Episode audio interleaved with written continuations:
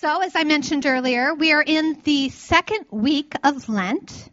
Last week, uh, I had a lot of fun. We were posting a daily reading and response where we would read a chunk of Mark together, and then a different Riverite would kind of post their reaction, and then we all jumped in with our responses. And it was so much fun to hear what different people in the community were thinking and how they were processing. And today we're going to continue that hearing from a fellow Riverite with Don Giro. He's going to share a little bit about how his 40 days of faith is going so far, and he'll read the passage for the morning. So join me in welcoming Don Giro.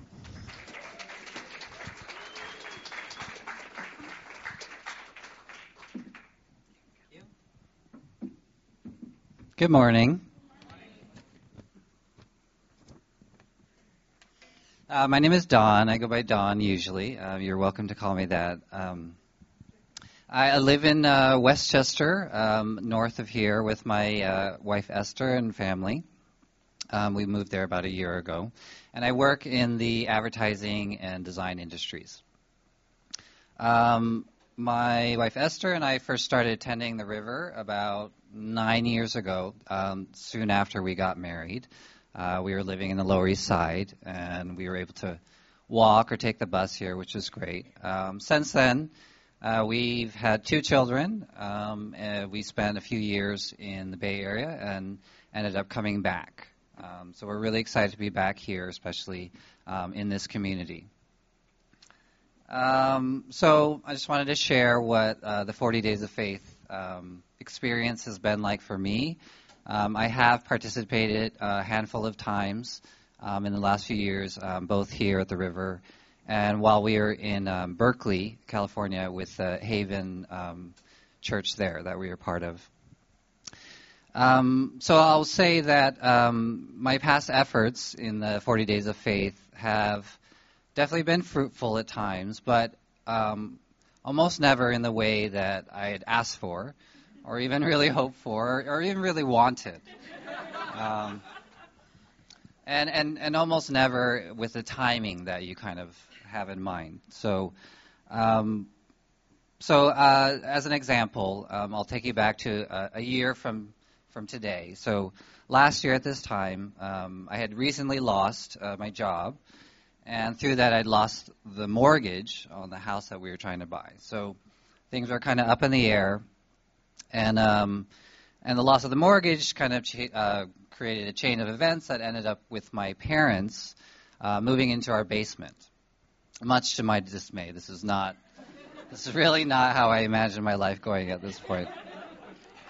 Um, and, you know, I just want, it's not the end of the world, and plenty of people do it, and, and most people told me that it was a wonderful thing, but just to be honest with you, it was, it was, it was really hard. It's been really hard.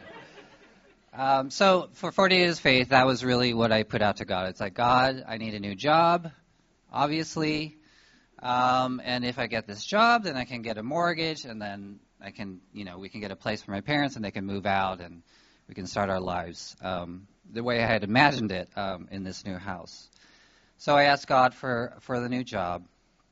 Um, so update, a year later, um, I still don't have a job. Um, but I do, I have been blessed um, with enough freelance and contract work um, to keep the lights on and, and keep um, our family afloat, which is really uh, an, still an amazing thing to me and a blessing, and I don't take that for granted. Um, and just last week, my parents moved out. Um, through some contacts actually here at the river, I was able to get a mortgage as a self employed person, which was a challenge, but it it happened last year, and um, they moved. We got them an apartment uh, about a month or two ago, and they just moved out last week. So it took exactly a year.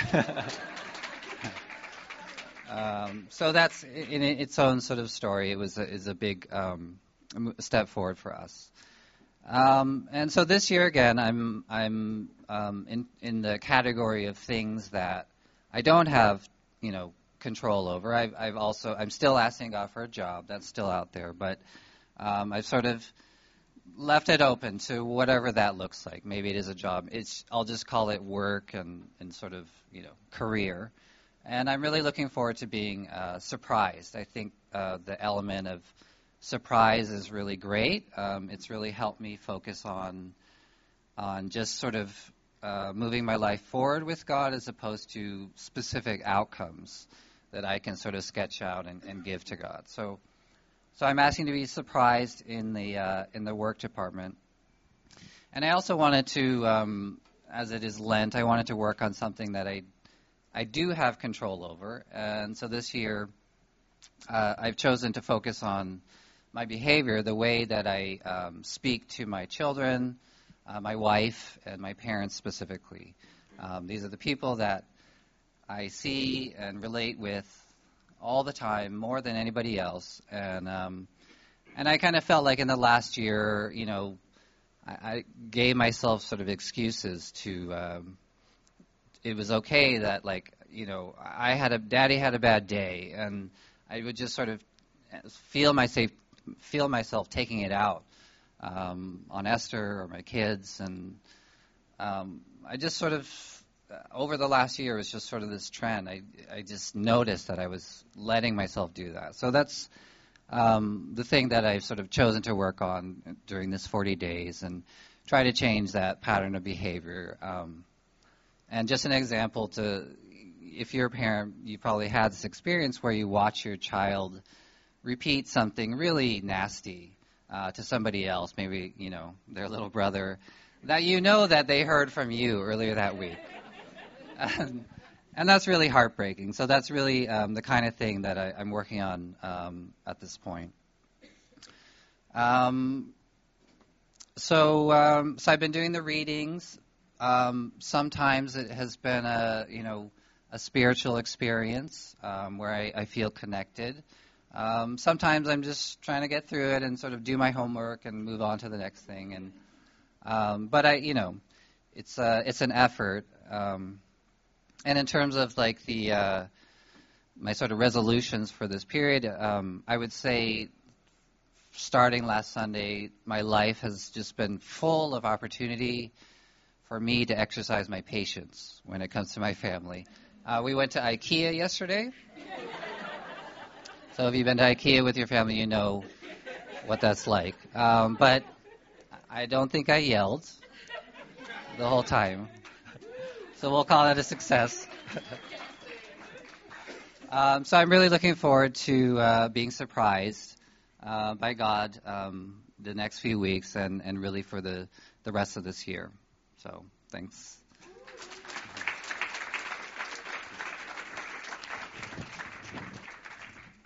Um, so I've been asked to read the passage for today, so I can do that. Uh, this is Mark chapter 4, verses 1 through 20. Again, he began to teach beside the sea. Such a very large crowd gathered around him that he got into a boat on the sea and sat there, while the whole crowd was beside the sea on the land. He began to teach them many things in parables, and in his teaching he said to them, Listen, a sower went out to sow, and as he sowed, some seed fell on the path, and the birds came and ate it up. Other seed fell on rocky ground, where it did not have much soil, and it sprang up quickly, since it had no depth of soil. And when the sun rose, it was scorched, and since it had no root, it withered away. Other seeds fell among thorns, and thorns grew up and choked it, and it yielded no grain. Other seed fell into good soil and brought forth grain, growing up and increasing, and yielding thirty and sixty and a hundredfold. And Jesus said, Let anyone with ears to hear listen. When he was alone, those who were around him, along with the twelve, asked him about the parables. And he said to them, to you has been given the secret of the kingdom of God. But for those outside, everything comes in parables, in order that they may indeed look but not perceive, and may indeed listen but not understand, so that they may not turn again and be forgiven. And he said to them, Do you not understand this parable? Then how will you understand all parables? The sower sows the word. These are the ones on the path where the word is sown. When they hear, Satan immediately comes and takes away the word that is sown in them. And these are the ones sown on rocky ground. When they hear the word, they immediately receive it with joy. But they have no root and endure only for a while. Then, when trouble or persecution arises on account of the word, immediately they fall away. And others are those sown, sown, among the thorns.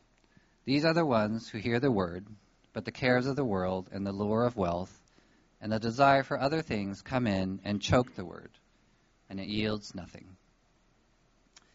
And these are the ones sown on the good soil. They hear the word and accept it and bear fruit, thirty and sixty and a hundredfold.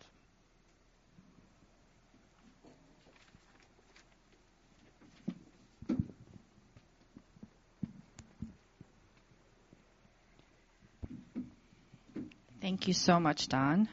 That was wonderful sharing. Also, amazingly good reading, right? good morning. I'm Caroline. Good to see you all.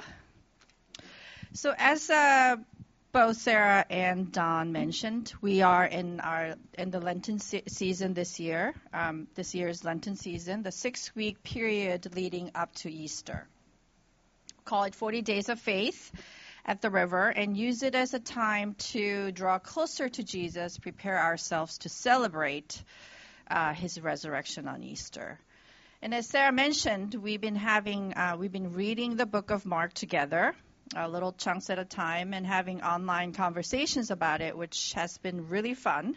I find myself looking forward to reading your comments. All, many of you have been participating. Um, and a lot of lot of times somebody will start the conversation by sharing their first reactions to the passage or their uh, how the passage strikes them. So today I will start by sharing my first reactions to the uh, passage Don just read. Um, my first reaction is that it's not my favorite parable.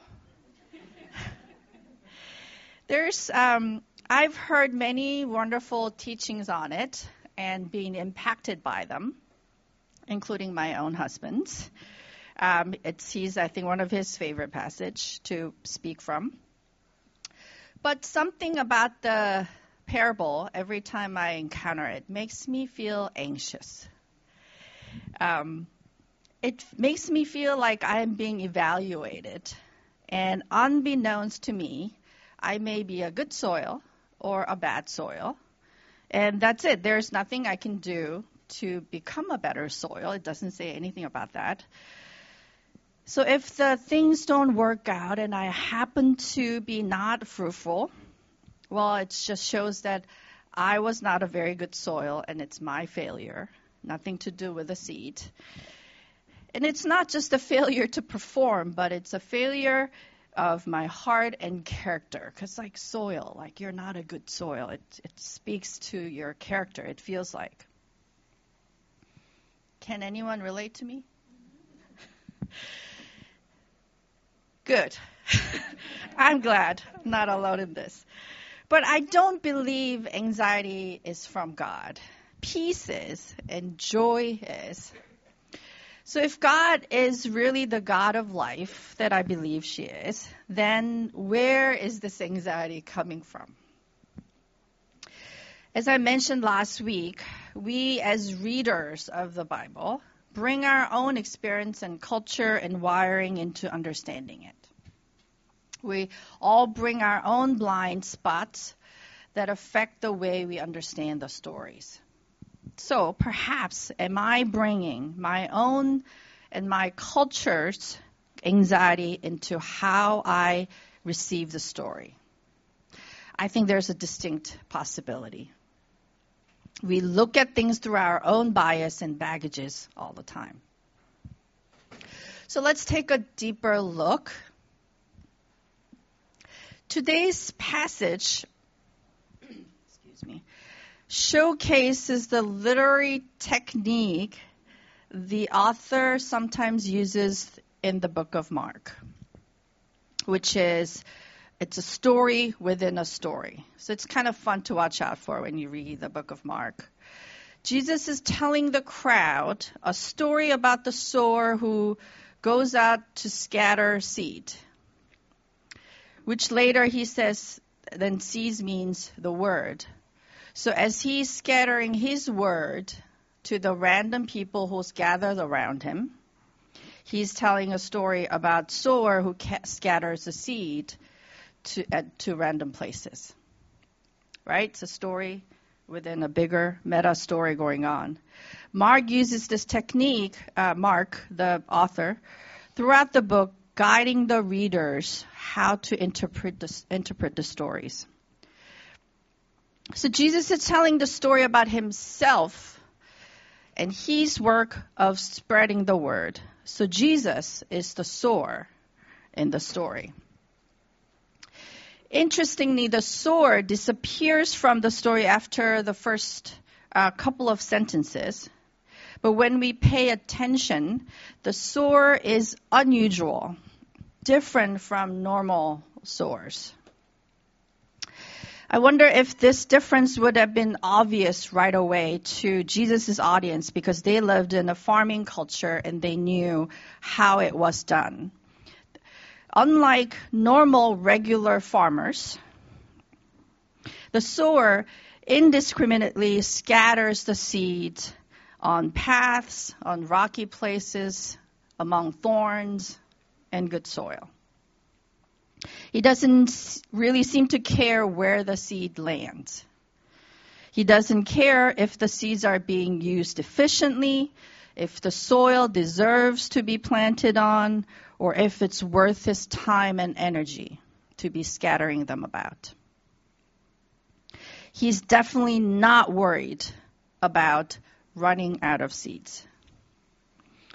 You also get the sense that this is just what he does. He goes out and sows all the time, wherever he goes. It's not a one time thing. So if the soil that did not produce anything yesterday, if he happens to be there, he will be sowing the seed again on the same soil.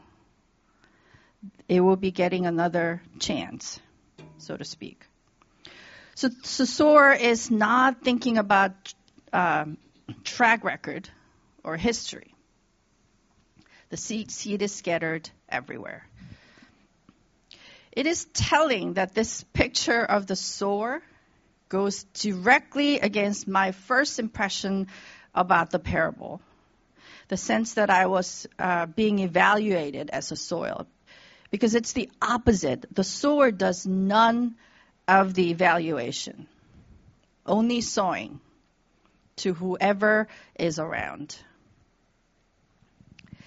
The sower is indulgent, inefficient, and even foolish.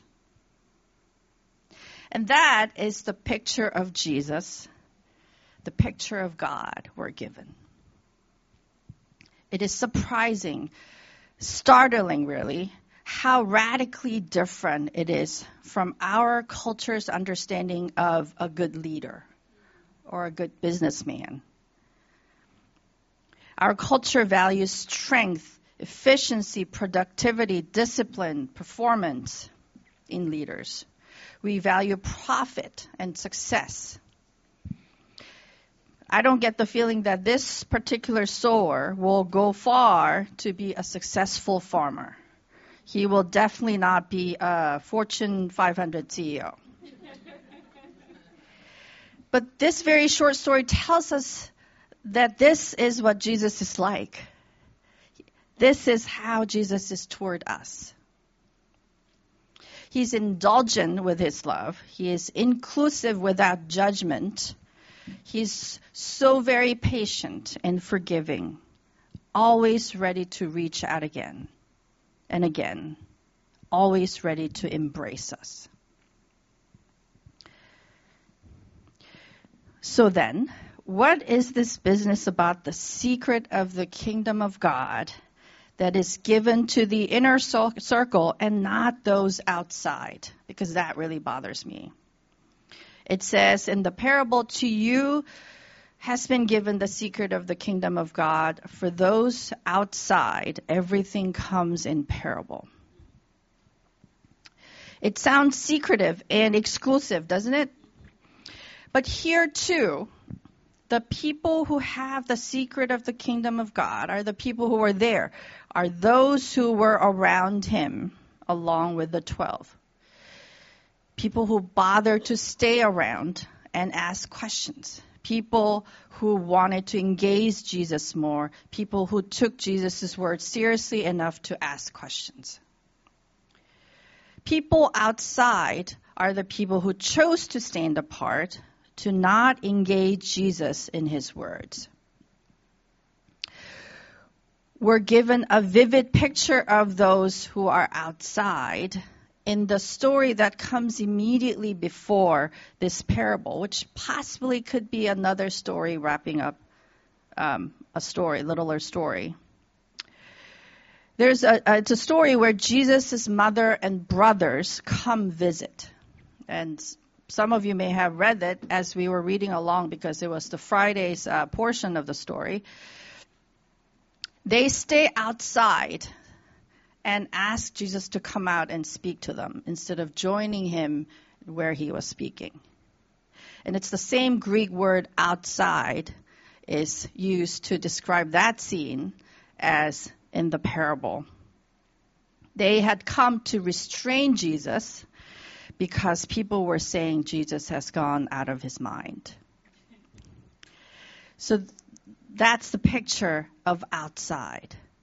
And again, Jesus is not doing the evaluating and selecting, but only responding to those who engage engage him. Perhaps people in that culture understood this better because they lived closer to the nature and knew about seeds and plants and soil and such. It has been said that the nature is the first scripture, the first revelation of God for us. So those who've read the nature perhaps would have understood better that everything is connected that there is this give and take between the soil and the seed for it to grow. Good soil is the soil that keeps feeding the seed with water and nutrients and making room for it. The soil stays in relationship with the seed and the plant, then the seed does everything else. Right? As long as the soil feeds it, the seed knows how to take root, sprout, grow, and bear fruit and multiply. When we hear the, that the, the seed is the word, Jesus says, sower goes out to sow the, sow the word. In our mind, we think of some absolute truth about Jesus, the right statement that we need to fully believe without doubt or question. The word. But the parable doesn't tell us what that thing that we should believe in, what the word is. Within the context, the word is just a story. Jesus is telling about himself, telling the story. But what if the word is just a word? Words from Jesus. Jesus saying something to us as an invitation to a conversation, invitation to a relationship and a friendship. And we grow the invitation by feeding it with our responses. We take the word seriously enough to say back to Jesus, What did you say?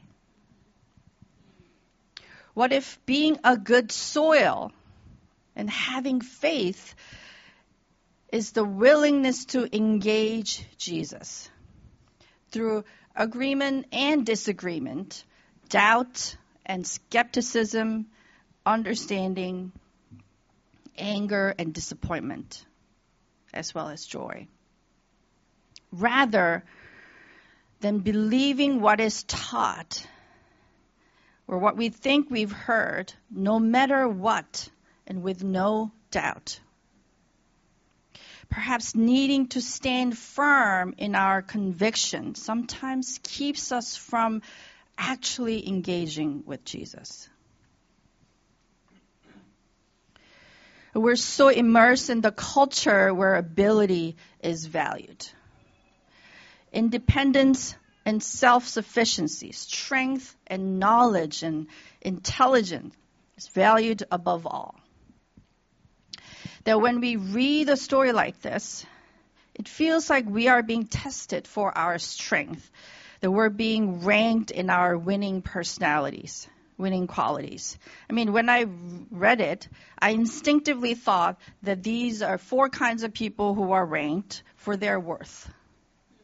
One is the worst, and the second doesn't make any sense because the three soil they equally don't produce any fruit. But maybe when perhaps what Jesus is trying to say to us is that above all else, it is the relationship that matters. It is the connectedness that matters. If we think back, the story we've just, just read through the lens of connectedness, do you see how everything is connected in the story? The story is connected to another story within. The people are connected with Jesus and others and the nature around them. Just as the seas are connected to their soils, the soils to their environment. Jesus' kingdom is a relational universe where all are connected together through Jesus. It is where vulnerability, relationship, and connectedness are foundations of life and how the life flows all around. And Jesus, the sower himself, embodies vulnerability and relationship and connectedness, who endlessly reach out to different people with his invitations, even when he's ignored or rejected, who invite us over and over again without keeping records, who care more about love and friendship and life than efficiency or performance or even righteousness, who don't care about being respected, but in his kindness connects to everyone. That is the picture of Jesus, and this is what his kingdom is like. This kingdom that Jesus offers us is so different from the earthly one that we live in that we often have hard time seeing Jesus really clearly and understanding his love and grace for us. And so that's why we need to keep talking to Jesus and keep responding to him, keep feeding the seed, because over time, the kingdom in us will finally grow and bear fruit in us and in our life and around us.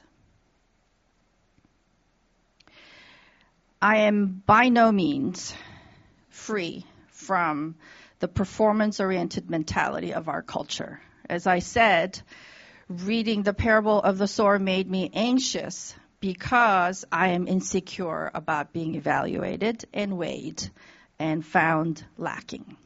I fear that. But over the years, as I have spent time talking and hanging out with Jesus, I feel that I've grown a little bit and have tasted some of the fruit growing in me. I'm much more at peace with where I am at and who I am and my limitations as well as my strength. Before, I constantly felt like I had to do better. I needed to improve. I needed not to make mistakes. Now I'm a better friend to myself. And I'm okay with what I can and cannot do or be. I'm okay with not being able to do more than I can. Because I feel Jesus being at peace with me and where I am at when I hang out with him. So little by little, I'm learning to see me as Jesus would see me, see others as Jesus would see them. So today, my first suggestion is try seeing through the sower's eye. Our vision is sim- severely limited and warped by our lived experience, our culture, the water that we live in. Like my first impression of the parable is is exactly it was exactly the opposite of what Jesus just talked about because I was looking at it through my own warped vision. This is why Jesus quotes in the in the story, they may indeed look but not perceive, and may indeed listen but not understand. Another verse that really bothers me. but it's true, right? We have our visions. We cannot see Jesus' truth on our own often. The process of growing our relationship with Jesus is also the process of learning to see things through his eyes, understand with his mind. And that's partly why there's so many powerful stories of Jesus healing the blind in the Bible. Our eyes need to open to see, to really see. So try seeing with the sower's eyes yourself and your life. The sower who is indulgent in his love for us, always reaching out, who sees the connectedness in everything, who has created this universe, a relational universe to, for us to live in. How would you see things differently if you try that? How would you approach your life differently? During this 40 days of faith, we're asking Jesus to surprise us, give us a breakthrough in some areas that we wish things were different, but we don't have control over, like Don shared briefly. We're asking Jesus to surprise us in this area and asking to surprise us is being willing to see things differently, as well as receive Jesus' gift. Willing to see things with Jesus' eyes. So, in the area of your life that you're praying for during this season, if you were to see it with the sower's eye, what would you see? Would you perhaps see things that you didn't before? Just this morning, I was walking over here and complaining about um, to Charles, my husband, about some family dynamic that I've observed. I was frustrated with it. Sibling dynamic, perhaps more accurate, accurately. So I was walking over here. I was frustrated. Um, and then in the back, I, I thought, I will try the suggestion, my own suggestion. so I try to visualize my own family and all the different relationships that are within my family and try to see that with how Jesus would see them. And it just gives you just completely different picture and therefore different heart attitude toward the each member. So, how about we take a few minutes right now? Uh, you can try seeing the area that you've been praying for during this 40, 40 days of faith with Jesus' eye, sower's eye. If you haven't come up with one yet, you can think about that now, or you could just think about some other areas that you've been feeling maybe frustrated with. So I'll give us two minutes.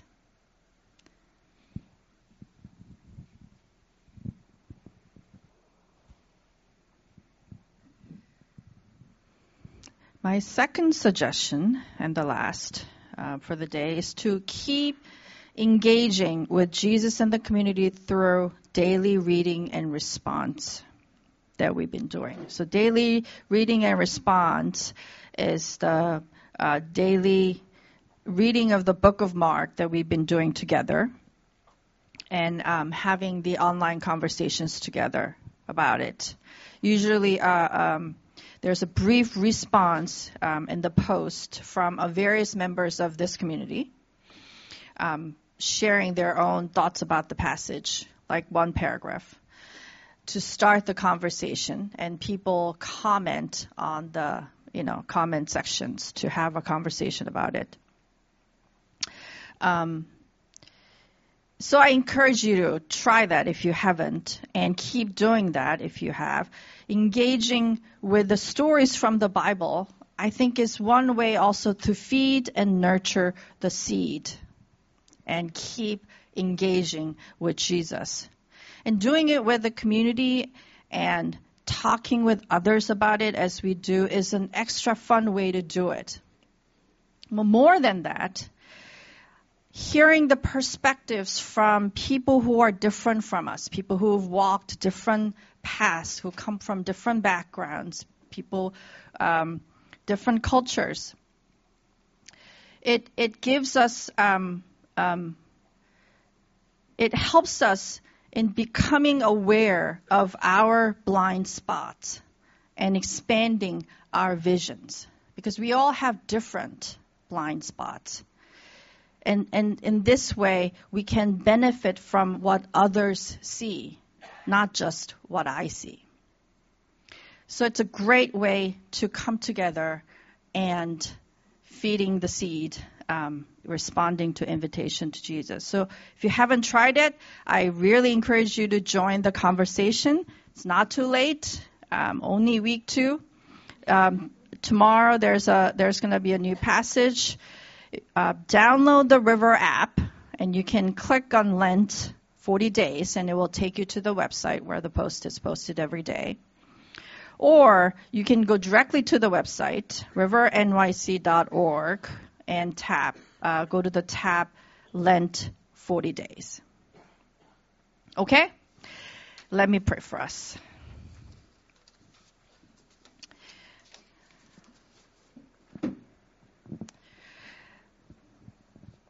Jesus, we thank you for this um, amazing picture of the sower, um, who just seems so different from um, what I sometimes imagine you to be like.